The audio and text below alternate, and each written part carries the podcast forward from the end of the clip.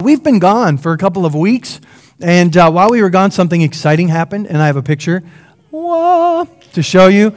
Um, man, fantastic night, or a fantastic evening. Uh, Kedrick, so on your left over there are Christy's parents, and then our daughter Madeline with her husband Ben. Some of you maybe don't know our adult children. In the middle is our oldest, our son Kedrick, and now his wife Maddie. So our daughter Madeline and his wife Maddie. So if you ever get confused, you won't be alone.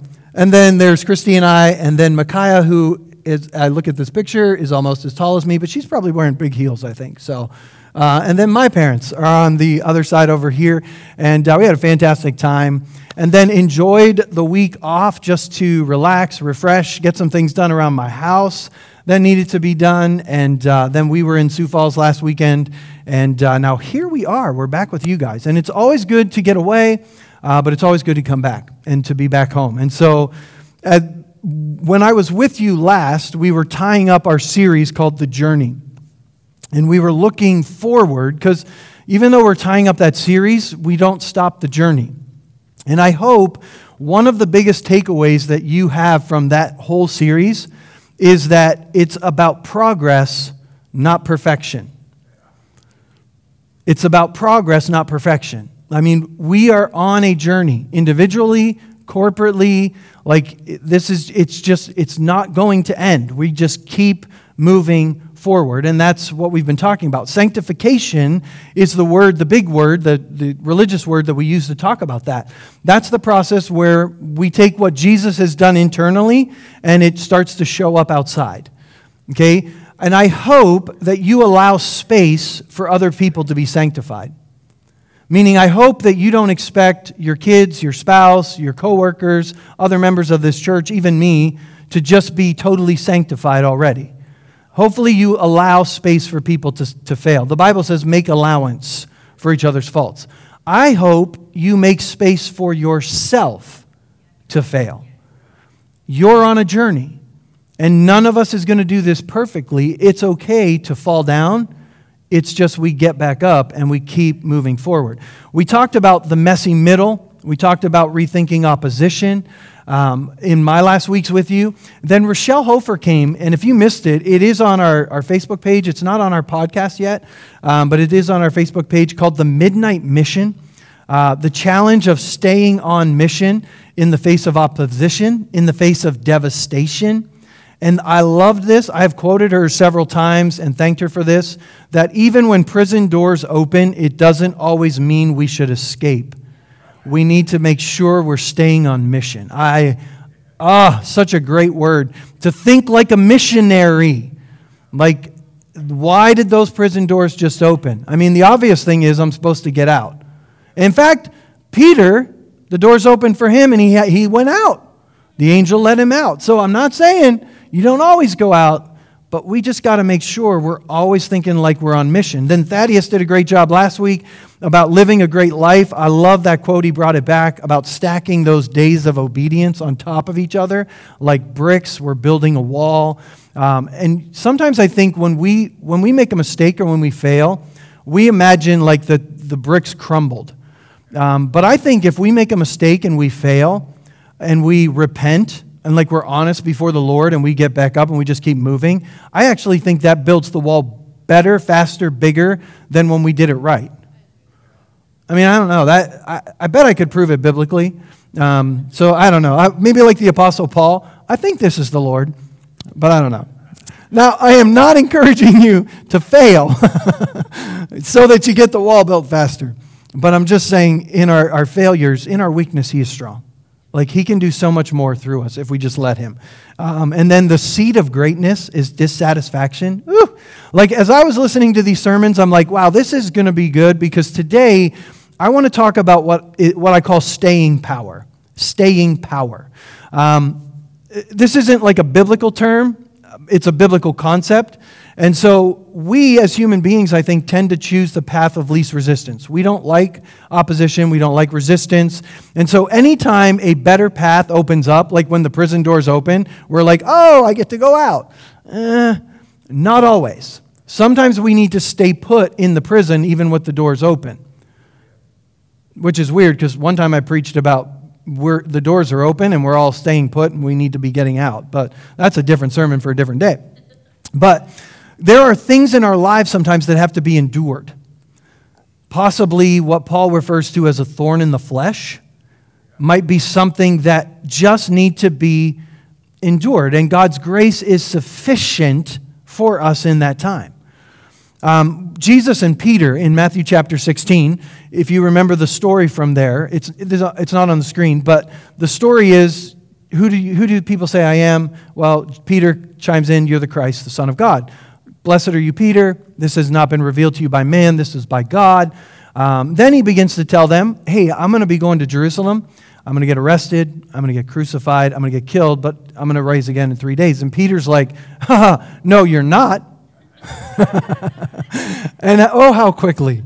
Jesus looks at him and says, Get behind me, Satan. You don't, have things, you don't have the things of God in mind, you have the things of man in mind. Now, Peter was not possessed by Satan. He was not calling Peter Satan. Um, I actually used that phrase once, and someone like punched me when I, I'm like, I didn't mean you were Satan. I meant what you just said. I didn't want to like believe that. and so, so I don't use this phrase on people. They don't like it. Um, but the idea is that Peter was like, No, suffering, you're not going to suffer and die. That's not right. And Jesus is like, mm, Really, that's kingdom, Peter. You, you've got to understand. In fact, we think maybe that was just for Jesus, but in Acts 21, also not on the screen, there's a story of the Apostle Paul.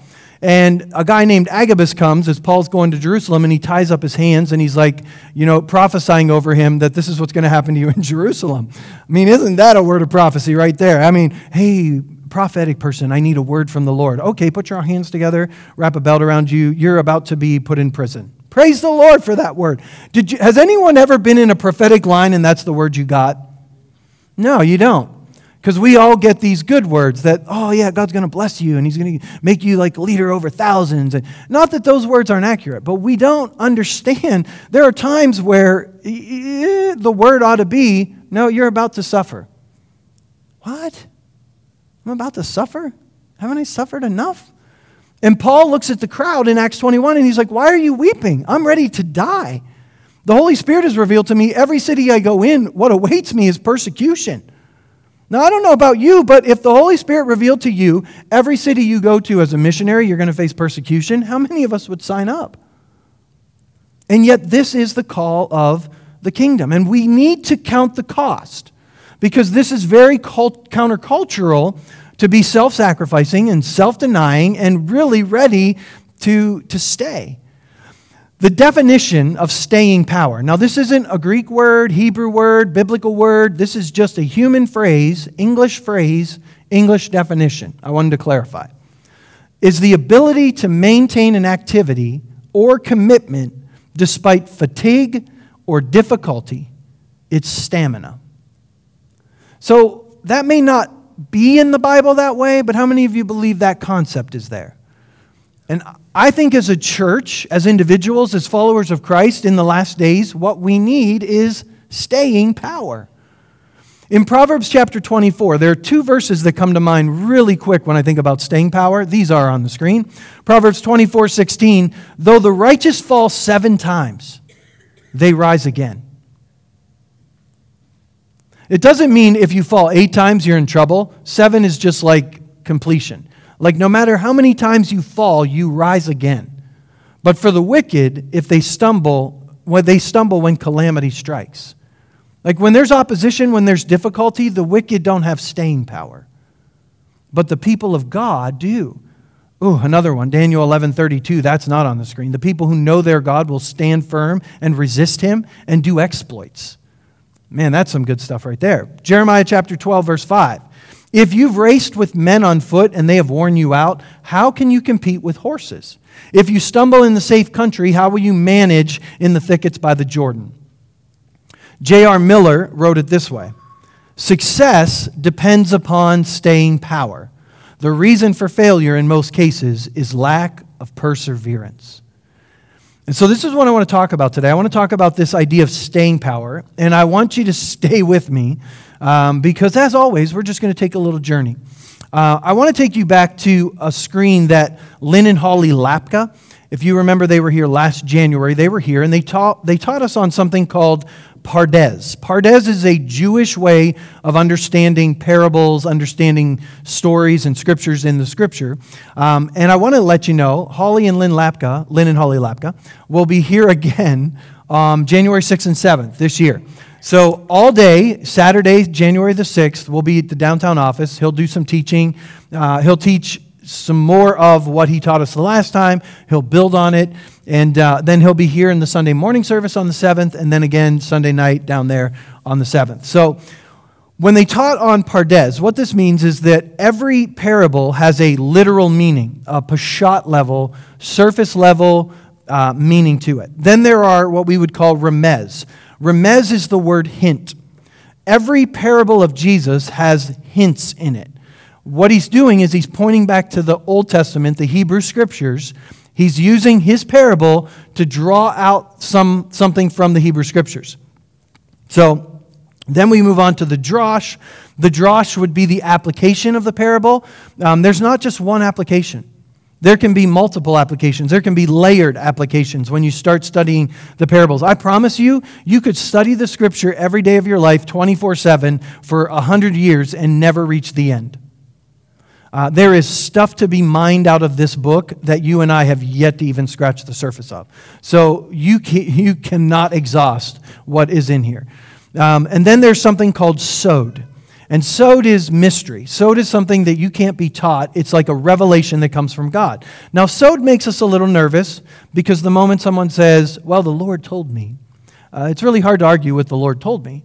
But sod should always be able to be confirmed by this book. It should not contradict this book. So if you think God has given you some mystery and it contradicts what he's already given us here, it's not from God. It's just, that's pretty easy to, to discover. It's also good to run your sod by your community. Uh-huh. Because when we do things in community, it keeps us from getting a little bit off track. And so Peter's confession of Christ would be sod. He, who do people say I am? And so they're all, well, you're Elijah, you're this, you're that, you're the Christ, the Son of God. That is sod right there. You didn't get that from anywhere else. You got that from my Father. That's what we're talking about when we go to sod. So I want to go to Matthew 13. Matthew 13 is the parable of the soils. I actually did a teaching on this back in June of 2021. There's a handout that goes with it. If because uh, I'm going to I'm going to go through it a little bit different today. Um, and so I'm going to hit on some things, but not camp on them. So if you're like, hey, I want more information on that, well, go back to June 2021 and, and watch the podcast or pick up the, the handout or do your own study. It's, it's, all that. It's all great. But in Matthew 13, Jesus tells the story. Guy goes out, scatters seed, path, rocky soil, thorny soil, good soil, blah, blah, blah. Verse 10, here's where we're going to pick up. The disciples came and asked him, why do you speak to the people in parables? Now, it's not uncommon for rabbis to teach in parables to their disciples, but they're asking, why do you talk to the crowds? Like the crowds don't have the tools to do this. They maybe don't know the scriptures as well. Why are you telling them these things in parables? And he says this because the knowledge of the secrets of the kingdom of heaven has been given to you, but not to them. That just sounds a little odd, doesn't it? I mean, what's going on here, Jesus? You don't want them in the kingdom? Are you picking who gets to come in? Whoever has will be given more, and they will have abundance, and whoever does not have, even what they have will be taken. This is why I speak to them in parables. Though seeing, they do not see. Though hearing, they do not hear or understand. See, it's not getting better, is it? I mean, it's almost like the crowds are being brushed off. In them is fulfilled the prophecy of Isaiah you will be ever hearing, but never understanding. You will be ever seeing, but never perceiving. For this people's heart has become calloused. They hardly hear with their ears, and they have closed their eyes. Otherwise, they might see with their ears, hear with their ears, understand with their hearts, and turn, and I would heal them. So it sounds like Jesus is saying, you know, I don't want the crowds, I only want you guys.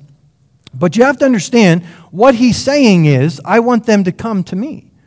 Like I've given them enough to recognize who I am, and I want them to want it. Like I'm not interested in building a mass army. I'm interested in people recognizing the kingdom is there. I want that. Okay, Jesus called 12 apostles to follow him. But have you ever noticed that there were more than 12 that followed him? There were. There were all kinds of people that came up to him and said, Hey, I want to follow you. And he was like, You want to follow me? Great. Well, let me go bury my dead. Well, no, no, no, no. Let the dead bury their dead. Follow me. That guy went away sad.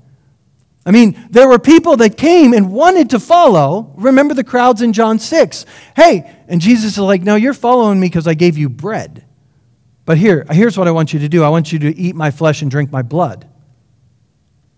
Well, many of the crowds left him and no longer followed him. And, P- and he turns to his 12 and says, Do you want to leave too? And Peter's like, Well, we don't understand what you just said, but we know that you're the Christ, so we're here. That's what Jesus is saying. He's like, I want people that want it. I want people that are going to say, you know what? I don't understand everything. I don't, uh, there's chaos all around, but I'm going to keep digging. So when we look at this parable of the, the soils, not the parable of the sower, because the, the point is it's about the soils and not the seed. This parable is all about us making sure we pay attention to how we listen. What are we doing with what we have? Again, it's not about perfection, but it's about the journey, it's about the process, it's about progress. Mark tells us that this parable is a foundational parable. If you understand this, you're going to understand the kingdom. If you don't understand this, you won't understand anything else in the kingdom. It's all about what you do with what you hear. Now, you may be confused by what you hear, but do you, do you in your confusion, just say, eh, God will sort it out? Or in your confusion, do you say, God, what does that mean? Like, how do I apply this? Are you starting to dig into this book? Or is, you know, well, you know, I just need a little verse to get me by today. This is what Jesus is doing to the crowds right here. So, the remez, I put this on the screen you want to take a screenshot of it, you can. This is what I gave before. If you look in the Old Testament, you will find lots of ways that Jesus is hinting back. So, like, if you're the hard soil, if I, if I have hard soil, what do I do? Well, Hosea chapter 10, verse 12 says, to break up the hard heart, the hardness of your heart. How do you do that? Sow righteousness. The word righteousness in Hebrew means to sow justice or generosity. You want to break up the hardness of your heart, be generous to other people. How many times have I told you when I get bad service, I tip more? Why? Because I believe it's a biblical concept. In order to keep my heart from getting hard, I am going to be generous to those that don't deserve it. I'm going to be kind to those that don't deserve it. Why? Because that breaks up the hard ground of my heart. Well, how do you know you have hard ground? I, I don't know, but I don't want to. And so, sowing generosity, kindness, radical forgiveness, all of those things are what break up the hardness of our hearts. So, you can go through all of the different soils, you can find all of that. Um, what does it mean? But I want to look at the good soil. This is all I want to talk about today. This good soil. Where is it pointing to in the scripture? Now, with all of these other soils, you can find lots of scriptures. I'm not saying this is exactly where they're pointing, this is a guess. Okay? Could be pointing here. You're supposed to work this out in a community, in a group. But when it comes to the good soil, this good soil that produces a hundredfold, a hundred times what was planted. Now, some translations will say that it, it, the good soil produced 30, 60, 100 times. Well, that would be a wrong translation because the, the, it should be 100, 60, 30. Why, why would we put a hundred first? Because that's what Jesus wants you to hear. Hundredfold, hundred times. Where do we find this in the scripture? Well, I'm glad you asked, because we're going to go back to Genesis chapter 26. There is only one other time in this entire scripture where we see a hundred times.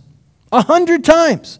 Genesis chapter 26, Isaac, okay, his father's passed away. He's in the land that God has called him to.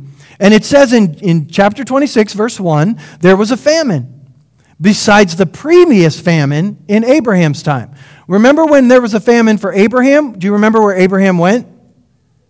Egypt. Doesn't say God told him to go to Egypt. He went to Egypt. All kinds of problems when he went to Egypt, if you remember. Okay? So Isaac went to Abimelech, the king of the Philistines, in Gerar. The Lord appeared to Isaac and said, Do not go down to Egypt. Live. Ah, I should have used a different translation. Many translations say, Stay. Stay in the land where I tell you to live. Stay. But it's a famine. It's, why would I stay where there's a famine? Why would I stay where there's opposition? Why would I stay where it's hard? Why would, it, why would I stay where I'm not appreciated? Why would I stay? Why? stay in this land for a while, and I will be with you. There's going to be opposition, but I will be with you. I mean, do you hear the words of Jesus all over this thing? I do. I love it.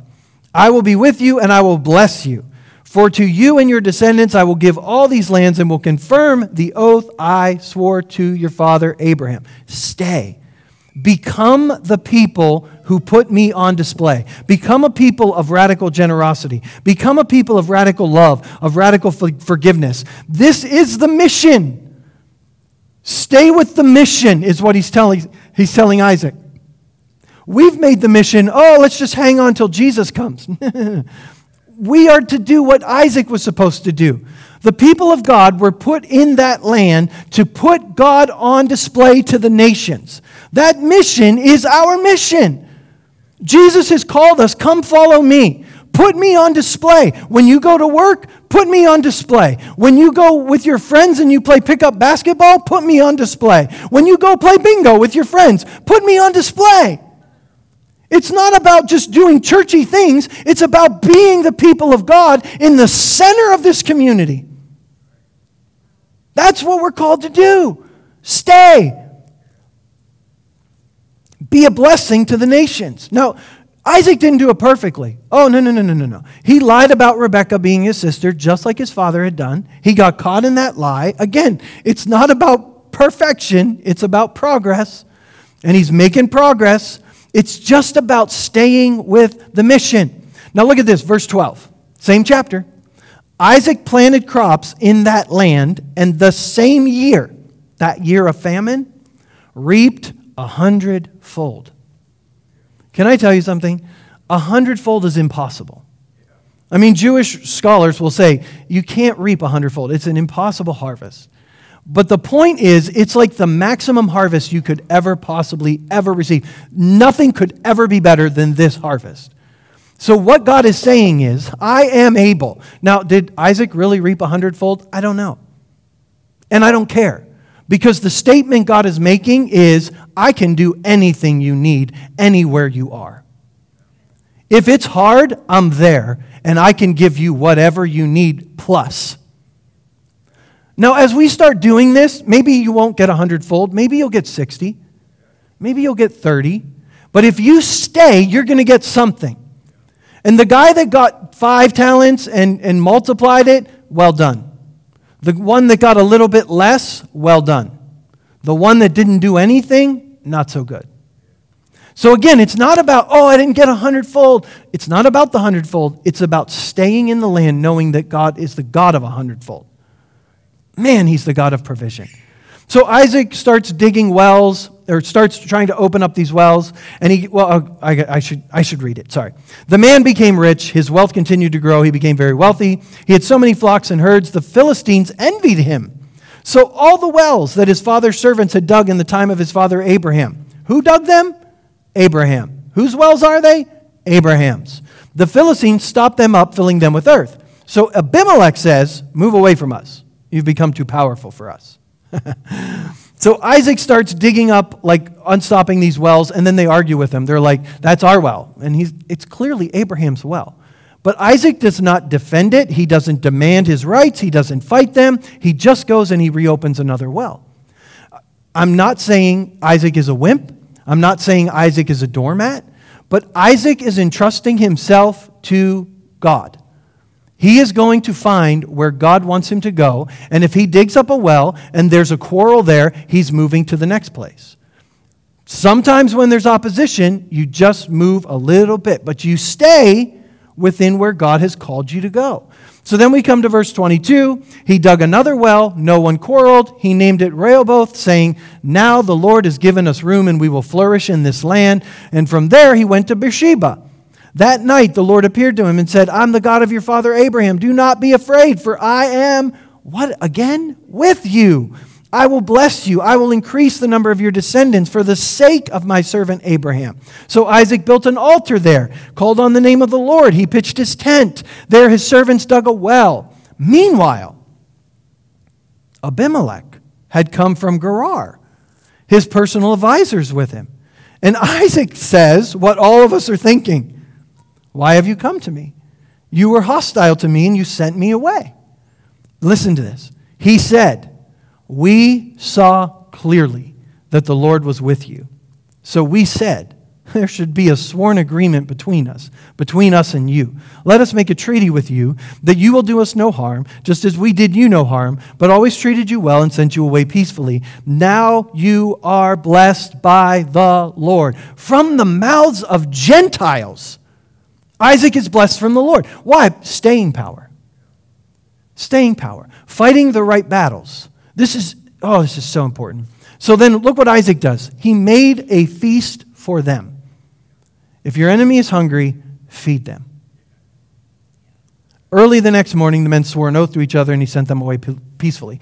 I believe the message of the good soil, a message, may not be the only message, I believe because Jesus is remezing, pointing us back here, is a willingness to stay on mission in spite of difficulty, opposition, fatigue, even at personal cost. That's how we are good soil. We just stay. We stay. The absolute fullest kingdom potential comes when we just stick it out, when we stay faithful to the mission. And it doesn't matter if we ever see a hundredfold or sixtyfold or thirtyfold. We trust the mission because it is what he said to do. It is how Jesus lived. Can I, can I draw you to, to the, the different soils for a second again? The good soil never springs up quickly. The rocky soil springs up quickly. The thorny soil springs up quickly. And you know what we want? we always want quick. God told me to go talk to this person at work, and so I expected, you know, something quick. Are you okay with it being just a seed? Yeah, you say, but, but sometimes people pray and it, it does happen quick. And I would argue that there have been seeds sown in that soil, and there's a root system that enabled it to, to bloom quickly. It didn't just bloom quickly. When Jesus went to Nazareth, he could perform very little miracles because there was no faith, there was no root system. You understand? It couldn't spring up at all, it couldn't even spring up quickly. But he went to some places, like Capernaum, and it sprung up quickly. But then he pronounced a curse over them and said, Hey, you're not recognizing it. Yeah, it sprang up quickly, but you're not latching on to what you need to latch onto, and it's actually going to be better for Sodom than it is for you because they would have repented if they saw what you saw. Wow, that's a harsh thing. So just because something springs up quickly, eh, that might not be good soil. We stay on the mission. This is what Jesus did. He emptied himself. He took on the nature of a servant. He became obedient to death on the cross, and by his death brought life to everyone. By his death, he disarmed all spiritual forces. And the Apostle Paul says to us in Romans 12 21, you want to overcome evil by doing good. But, oh, Pastor Tom, I know. Look at verse 1 Peter chapter 2, verse 23. When they hurled their insults at him, he did not retaliate. When he suffered, he made no threats. Instead, he entrusted himself to him who judges justly. Pastor Tom, are you saying we're supposed to be doormats? No, not doormats. Jesus clearly said, I have the power to lay my life down, and I have the power to pick it up again. you can't do anything to me that I don't give you the authority to do. That doesn't make me a doormat. That actually makes me pretty strong in the kingdom. And it's hard. Man, it's hard. And if you try to do this without sitting at the table of intimacy, you won't make it. You won't. There's only so much willpower. I'm a stubborn guy. I can make it a long way. I promise you. But I can't make it far without him. If I don't sit at the table of intimacy, I'll fight back. I'll get crabby. I'll take sarcastic jabs. I'll do it. But if I sit at the table of intimacy, I'll learn to entrust myself to him, and I don't need to speak for myself. I don't need to retaliate. This passage from 1 Peter starts with Jesus Christ suffered for you, follow in his steps. What? Follow in his steps? I thought he suffered so we wouldn't have to. He did suffer for your sin so you wouldn't have to. But the call of the kingdom is to lay our lives down. I'll prove it to you. Do we still have time? Oh, yeah, we still got time. I can prove it to you. Because here's the verse that I've really been digging into uh, over the last couple of weeks. Uh, Romans 8:28, you know, God's going to work all things for my good. Praise God. All things. He's going to, God is going to work all things for my good. Here's what I found. That's a poor translation. I put the revised standard version on the screen. Let's read it together. You don't have to read it out loud, just watch as I read it. We know that in everything, God works for good with those who love him, who are called according to his purpose. Now, you've probably heard God works for good for those for those. I mean, God is doing the work on our behalf. He is manipulating all the situations of the world. It's like the tapestry. On the one side, it's chaos, but on the other side, He's making a beautiful picture. And someday my life is going to look good. I don't want to say that that's not the case because God does that. I mean, I've seen Him do it. I've seen Him take some of the craziest, messiest, ugliest scenarios and bring something beautiful out of it. He can do it. But what Paul is saying in Romans chapter 8 is he's calling you and I to submit ourselves to the Lord and to accept our vocation to work with him for the good that needs to be established, the kingdom that needs to be established. And sometimes my circumstances might not work out for good, at least the way I want. Sometimes it'll be that I have to give up something so that someone else can experience life. Now, I, I, I, want you to know God is able to do more than what you should ask or need. That He is a good father that wants to give good gifts to His children. That you should always, always, always stay in hope and keep asking. I'm not telling you to stop praying for the miracle. In fact, keep praying for the miracle because it's in the book. But even though He slay me, yet will I praise Him. I have, I have met people that have asked me the question how can anything good come from this? There's just not an answer. It, it, it maybe isn't supposed to. It's okay to just lament in that moment. In fact, Romans chapter 8, when you read it, lament is a part of it. People who have lost spouses and lost jobs and lost kids and lost reputation and lost marriages. Like, sometimes there's loss. There's a cost associated for coming into the kingdom and following. It's hard, but He's with us. He's with us. The word, the Greek word that's in this passage, I'm not even I'm not going to try to pronounce it because it's a hard one and there it is. It's on the screen. This is what it means to engage in an activity together with someone else to work together with, to be active together with. That's what it means all the time. All the time. Every other place. But in Romans chapter 8, I found scholars are nervous because they don't want us to think that we we do anything to add to our salvation. And when you put the word with, it seems like that it adds to our salvation. Like but Romans chapter 8 isn't about your salvation, it's about your vocation. It's about your calling to be the people of God to work with him to establish good on the earth. And sometimes that good that we have to establish comes through tears. Sometimes that good comes through shedding of our blood. How many missionaries have gone overseas and were willing to, to give everything? They lost their lives, never getting anything in return. Here. Only there. And that spouse who never got anything back who had to walk through their life. That, that daughter that had to walk down the aisle with someone that wasn't her father. There's a cost sometimes. And I have friends that have paid that cost. And sometimes you wonder, God, why?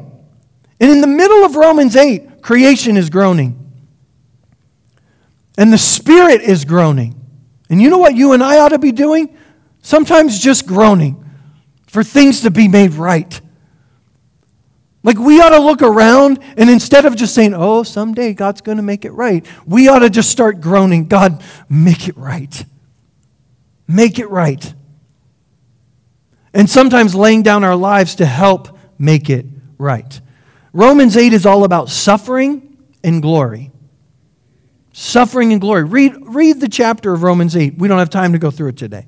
Creation is groaning, Spirit is groaning. He is helping us to groan for restoration of the world.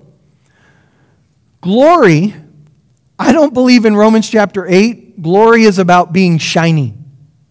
I don't think it's about us being like, like these people that walk around with happy faces and, I think glory is about going back to Eden and being restored to the covenant that Adam and Eve, the commission, the calling that was on their lives. What was on their lives? Be fruitful, multiply, fill the earth, subdue it, build a culture of my kingdom on the earth. But what did Adam and Eve do? They chose what was better for themselves, not what was best for the kingdom. And Jesus came and showed us this is how you do the kingdom. This is how you do it. I have never met someone that gave, gave all for the kingdom and has regretted it. I bet if we could line up the 11 apostles and then the apostle Paul and said, hey guys, do you have any regrets? None of them would say, oh, we wish we would have held back more. And yet, every single one of them, except John, was martyred. And they tried to kill. I, I don't know. We think John lucked out because he didn't get martyred, but he had three times they tried to kill him. They tried to boil the guy alive, and he survived. I'd be like, just kill me. I mean, that might be better than the suffering that I'd have to endure. We are called the same way to live at the crossroads of the earth as God's people for the benefit of all nations. We're to strive for full restoration. 2 Corinthians 13 11, strive for full restoration, has become a key verse for us. Now, I know that full restoration only comes when Jesus Christ comes back to this earth a second time.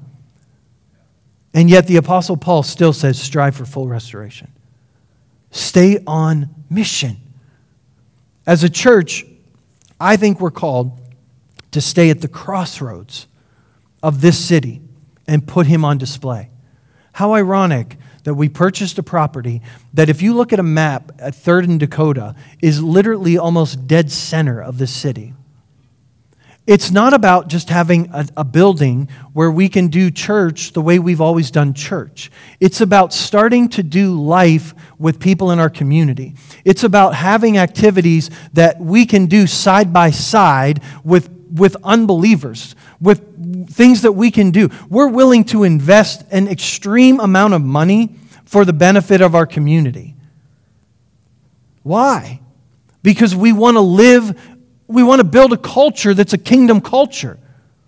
This is what we're doing. We, we need to start thinking so differently. I, I promise you, over the last five years, there's been times that I've wondered if I was crazy.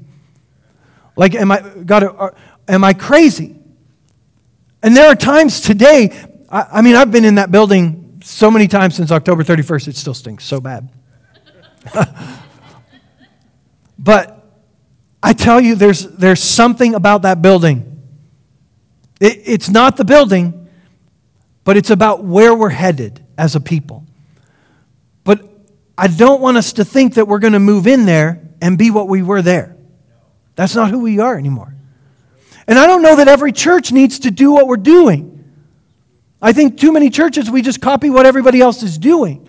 And I think God has put something in our hearts to, to work for the peace and prosperity of our city. But, but here's the thing the challenges ahead are going to be stronger than the challenges behind. This is why we need staying power. Look at a couple verses. I still got time. Praise the Lord. Acts chapter 20. Some of you are like, you should just stop right now. No, a couple verses, I promise. Paul says in Acts 20, I only know that in every city the Holy Spirit warns me that prison and hardships are facing me. However, I consider my life worth nothing to me. My only aim is to finish the race and complete the task the Lord Jesus has given me the task of testifying to the good news of God's grace.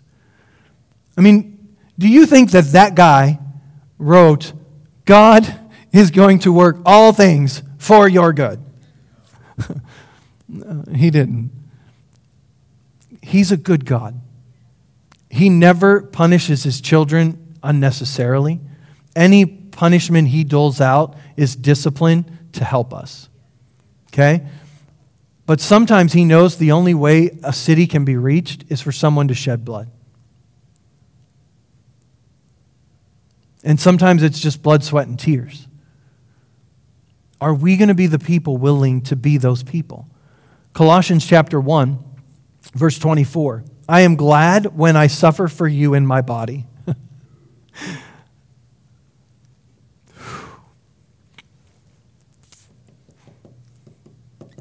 really glad? For I am participating in the sufferings of Christ that continue for his body, the church. I know, these are bless you sermon. You're going to walk out of here today just on fire. Philippians 1. It has been granted to you on behalf of Christ not only to believe in him, but also to suffer for him. Since you are going through the same struggle you saw I had, and now hear that I still have. Philippians 4, here's the promise. Paul says, I know what it is to be in need. I know what it is to have plenty. I have learned the secret of being content in any and every situation, whether well fed or hungry, whether living in plenty or in want, I can do all this through him who gives me strength.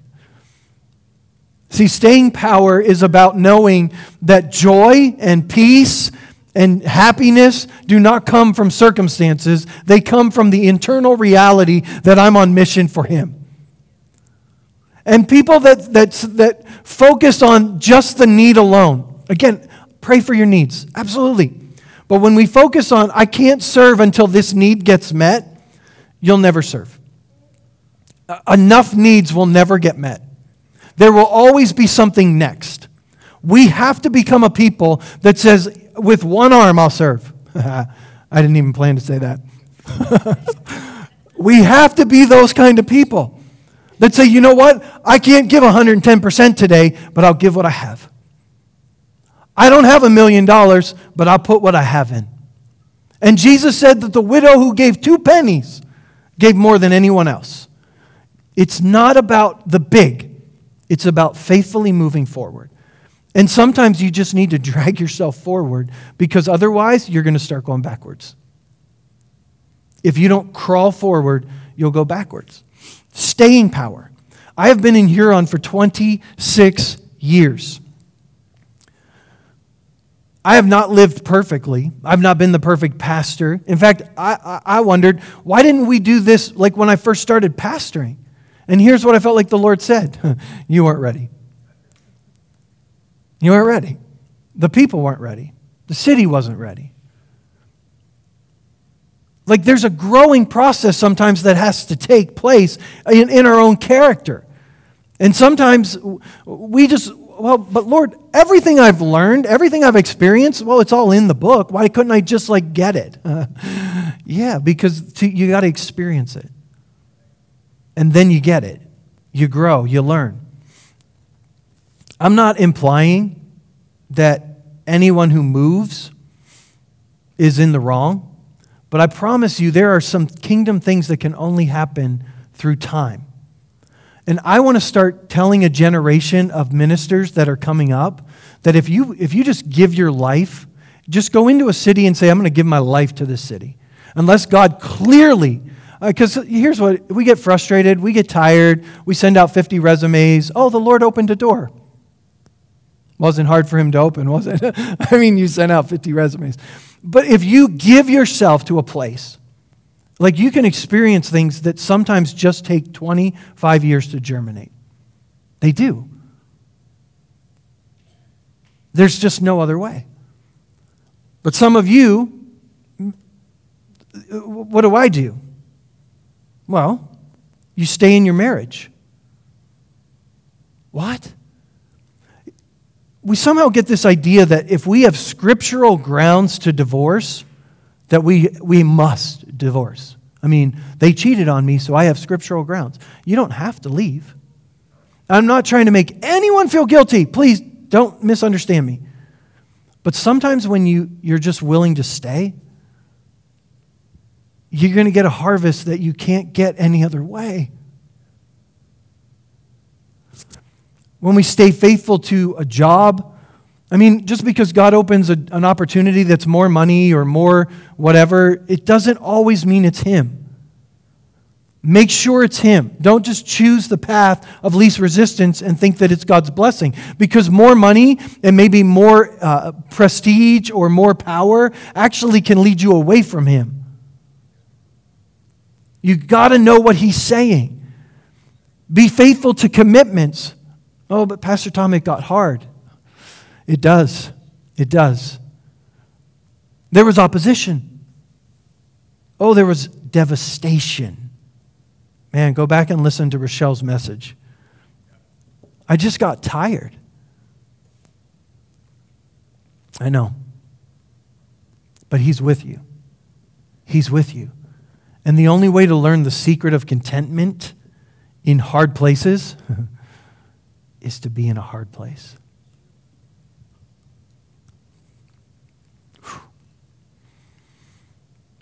Don't you wish you could just wave your hand over people's lives and just make everything better?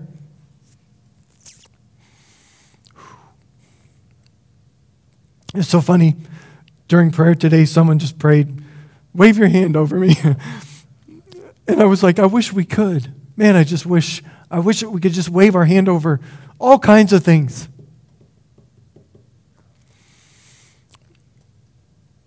But maybe this just needs to start breaking our heart to the point where we let the Spirit groan with us. Oh, set things right. Set things right. If I need to lay down my life so that the abused and the abuser come to know you, let me be willing to do that. Let me be willing to give my life for the one that definitely doesn't deserve it. That people would question, why would you ever lay down your life for that one because they matter. Like these, this is the kind of church that we're going to be. And maybe it's an important message for today because if you don't want this, you'll find another church. I want all of you. I want everybody. Because I think this is so kingdom, and I think we could turn the city upside down. But it's going to be a challenge what is in front of us is going to, to test us way more than anything that was behind us. I promise you that. But He's with us. He's with us. I want to read one last scripture and a quote, and then I'm going to pray. I think we need to learn to come to a place where we just trust the radical the radicalness of the kingdom. Radical generosity, radical forgiveness, selflessness, it all moves the kingdom forward. Jesus tells two parables in Matthew 13, right after the parable of the soils. He says, The kingdom of heaven is like a mustard seed, which a man took and planted in his field. By the way, did you know that mustard plants are noxious weeds? Yeah, I didn't know that. So, who would plant mustard seeds. Nobody. Like, they're weeds. The kingdom of God is always counterintuitive. When you start doing kingdom, people are going to look at you and say, Why would you do that? Well, he is no fool who gives up what he cannot keep to gain what he cannot lose. Though it's the smallest of seed, yet when it grows, it becomes the largest of garden plants and becomes a tree. Can I tell you something else? Mustard bushes, mustard plants never become trees. That's not how it works. So, what's Jesus doing? He's pointing them back to Ezekiel because the birds that are going to come and rest on them are the birds representing the nations. Wow, that is something. I mean, yes, there is a mustard tree, but a mustard bush never becomes a tree. Jesus is saying, you, you trust my kingdom. You just keep doing it. It'll start small, but you'll, you'll get, it'll become so big that all of the nations will come and perch in your branches. So then he told them another parable in verse 33. The kingdom of heaven is like yeast Sin is like yeast. There's a reason that during the Passover they don't have unleavened bread or they have unleavened bread. Why yeast? Well, again, the kingdom is counterintuitive. It's not sinful, but it's going to go against what's up here. A woman took it and mixed it into about 60 pounds of flour. Do you know how much bread you can make with 60 pounds of flour? It's insane. You know what the remez is for this? Go all the way back to Abraham when he has three visitors that come to tell him that Sarah is going to have a child. And Sarah, for three visitors, Take 60 pounds of flour to feed them. How much are they going to eat? That's a lot of bread. It's radical generosity in the heart of Abraham, which I believe is why he was chosen because that's who he was. Jesus is saying it starts small, but that yeast will permeate the whole dough. Here's, here's a quote, one of my favorite quotes, and then I'll pray. Small acts of radical generosity will start something that is counterintuitive and unstoppable, and it will bless others, especially the outcasts and outsiders. When you plant mustard seed, you can't get rid of it. You might as well nuke it. When you put yeast in bread, you can't separate it. It's going to take over. If you trust the mission, it'll do its thing. Just stay faithful. And so, Father, give us the grace that we need. This is a hard word. I think of your disciples that said, This is a hard word. Who can accept it? It is hard. But God, you are with us. And there is nothing that you cannot do. God, I thank you for this body of believers that are crazy enough to step into the unknown that we're about to step into, to put ourselves on display in the crossroads of this city. And God, in times of frustration, in times maybe when we're tired, in times when we're confused, help us to remember that you're with us. Give us the wisdom that we need to do life at the crossroads of this city in a way that brings kingdom to the city of Huron. God, help us to live this out in our marriages, in all of our relationships, in our workplaces, in every commitment we've made. God, I pray for those that today maybe have walked away from a commitment. And Holy Spirit, you're, you're highlighting right now, calling them back to that commitment. Give them grace to do it. God, maybe there are those of us in this room that have given our yes where we shouldn't have given our yes. Help us to be willing to have the courage to give a no. To know when the prison doors open because we need to walk out, and when the prison doors open because we need to be on mission. Holy Spirit, we need your wisdom for that. So show us, teach us, continue to mold us and shape us into the image of your Son. Help us to be a people in the crossroads of the city, living for your glory. We pray it in Jesus' name. Amen. If you need, um, if you want prayer, today before you leave. Maybe there's a situation you're facing and you're like, man, I could just use someone to pray with me. Um, prayer team will be here. Uh, we'll pray with you before you leave. We want to give you that opportunity. If you want to pray by yourself, you can use the chair you're at. You can use the chairs here. Um, don't feel like you have to rush out. I know it's 11:30. Thank you for being patient with me. You always are. God love you. And so don't forget to stop by the table as well. And please, please, please don't forget to fill out your consent to text form so that we can stay in touch with you uh, with pertinent information. Thanks for being here today. God bless you as you go.